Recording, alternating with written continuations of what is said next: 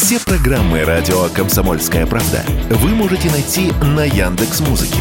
Ищите раздел вашей любимой передачи и подписывайтесь, чтобы не пропустить новый выпуск. Радио КП на Яндекс Музыке. Это удобно, просто и всегда интересно.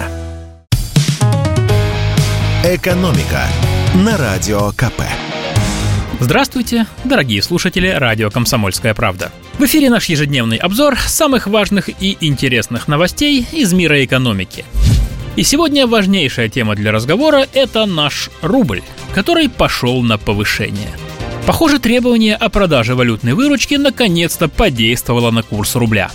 Напомню, пару недель назад, когда доллар зашкаливал за сотню рублей, был подписан президентский указ о том, что крупные экспортеры должны менять свою валютную выручку на рубли. А когда спрос на рубль растет, то он укрепляется. Таков закон экономики. И вот это началось. Официальный курс доллара на сегодня 93 рубля 52 копейки. То есть всего за две недели рубль укрепился на 7%.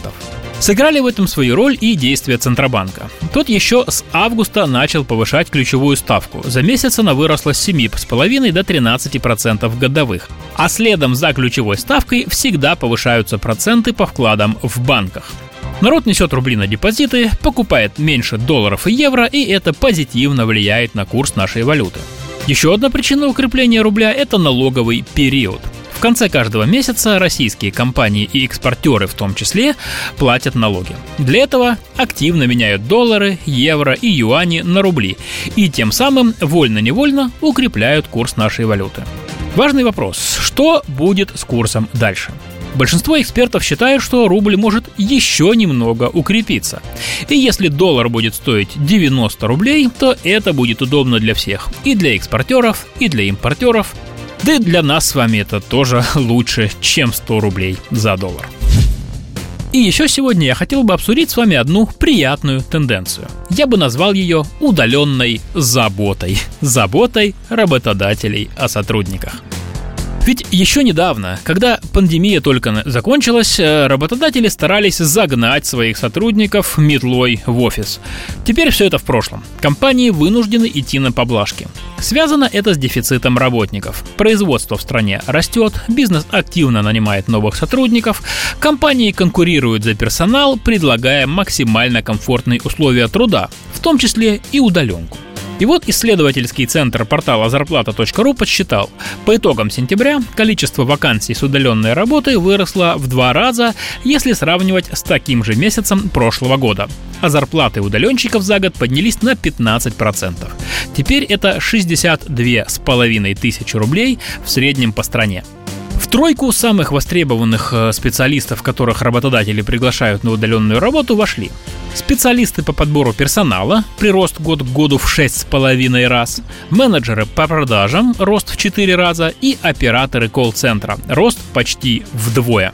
При этом становится более распространенной не полная удаленка, а частичная, так называемый гибридный режим, при котором сочетается работа из офиса и дома в течение рабочей недели.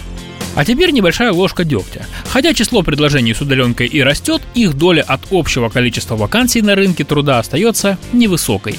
Дистанционка предлагается лишь в каждой десятой вакансии.